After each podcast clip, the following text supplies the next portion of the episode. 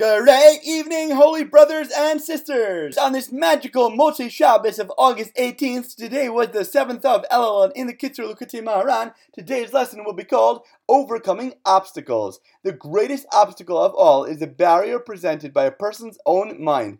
That is, when his heart is divided and he does not apply his heart and his mind to understand well the import of the holy thing that he wishes to do. For example, when a person wishes to travel to the true tzaddik and he faces many obstacles, if his mind and his heart are firm in the conviction that his entire vitality and everything that will remain of him after his death depend only on this, both for him personally as well as for all of his descendants, then without a doubt, no obstacle will impede him. And compared with this, all the obstacles he faces will pale into insignificance. The main obstacle, however, is the barrier generated by a person's own mind, whereby he is not firm enough in his conviction and knowledge that on this alone depends everything that will remain of him forever. Similarly, even when a person does merit to come to the true tzaddik, and he successfully surmounted all the obstacles that prevented him from coming, but he still entertains doubts and questions about the tzaddik, and his heart is still divided against him, this is indeed the greatest barrier of them all. The same is true regarding prayer.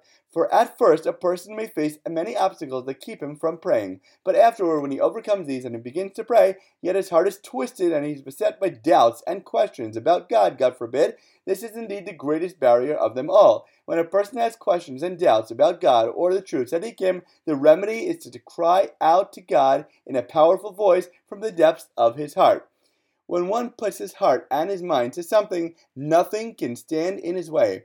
Hashem leads us on the path that we wish to follow. It is just how badly we really want it.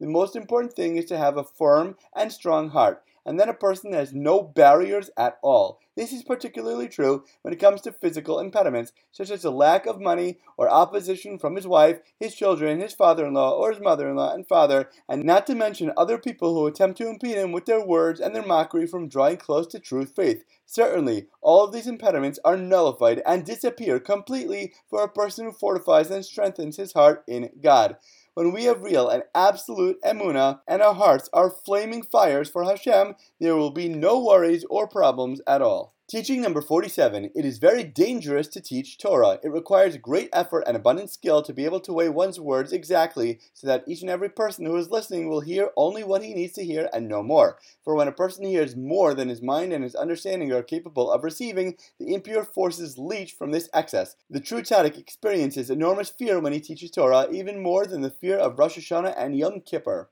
When trying to help and guide others, be careful not to push too much on them at once. Only help people come back to Hashem through Teshuvah with paces and pathways that are best suited for them. As always, thank you so much for learning together. If you enjoyed this lesson, please remember to like, comment, share, and borrow. And please God, we'll learn again tomorrow.